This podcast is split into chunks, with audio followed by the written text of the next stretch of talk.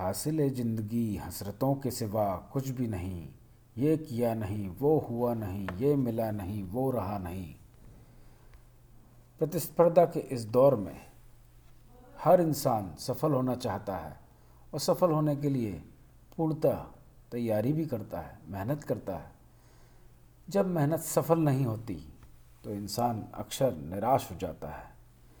इस निराशावादी दृष्टिकोण में खासकर स्टूडेंट लाइफ में, या वो लोग जो अच्छी नौकरी चाह, के सपने देखते हैं, अच्छी परीक्षा की, प्रतिस्पर्धा की तैयारी कर रहे हैं, उन सभी के लिए पेश है मेरी ये नई रचना, टाइम जोन। नमस्कार दोस्तों, मैं हूँ आपका दोस्त गौरव।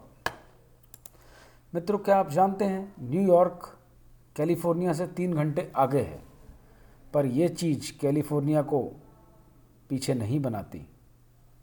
कुछ लोग अपनी पढ़ाई 22 साल की उम्र में पूरी कर लेते हैं, मगर उनको कई सालों तक अच्छी नौकरी नहीं मिलती।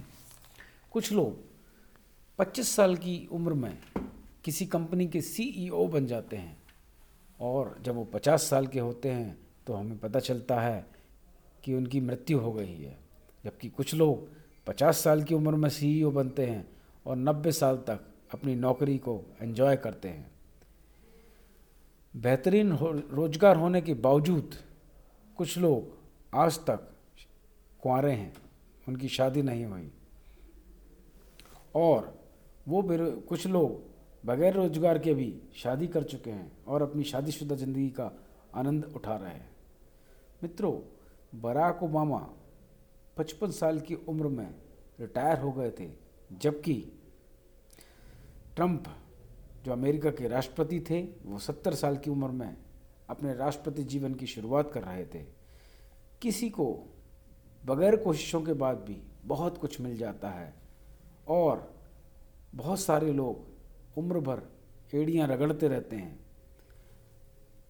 कुछ लोग बिना मेहनत के ही सब कुछ पा लेते हैं और कुछ को बहुत मेहनत करने के बावजूद भी मन माफिक फल नहीं मिलता है। इस दुनिया में हर शख्स अपने टाइम जोन की बुनियाद पे काम करता है। ज़ाहिर तौर पे हमें ऐसा लगता है कि बहुत से लोग हमसे आगे निकल चुके हैं और शायद ऐसा हो भी, परंतु ये भी सच है कि बहुत सारे लोग आपसे पीछे भी हैं। हर व्यक्ति अपनी जगह ठीक है, लेकिन वक्त के मुताबिक किसी से भी अपनी तुलना ना करें। अपने टाइम जोन में रहें, अपने वक्त का इंतज़ार कीजिए। यकीन मानिए, ना ही आपको देर हुई है, ना ही आप जल्दी हैं। जब आपका वक्त आएगा तो आपको आपकी डेस्टिनी मिल जाएगी। परमपिता परमेश्वर ने हम सबको हमारे हिसाब से डिज़ाइन किया है। भगवान जानते हैं कौन कितना बोझ उठा सकता है और वक्त वक्त पे उसको क्या देना है। उन पे विश्वास रखिए भगवान जो करेंगे, उनका फैसला हम सभी के लिए सर्वोत्तम होगा। इसलिए जब मनमाफिक फल आपको ना मिले तो आप निराश ना हो और पुनः प्रयास करें और अपने वक्त का इंतज़ार करें। बताइएगा, ये स्टोरी आपको कैसी लगी? धन्यवाद, जय हिंद।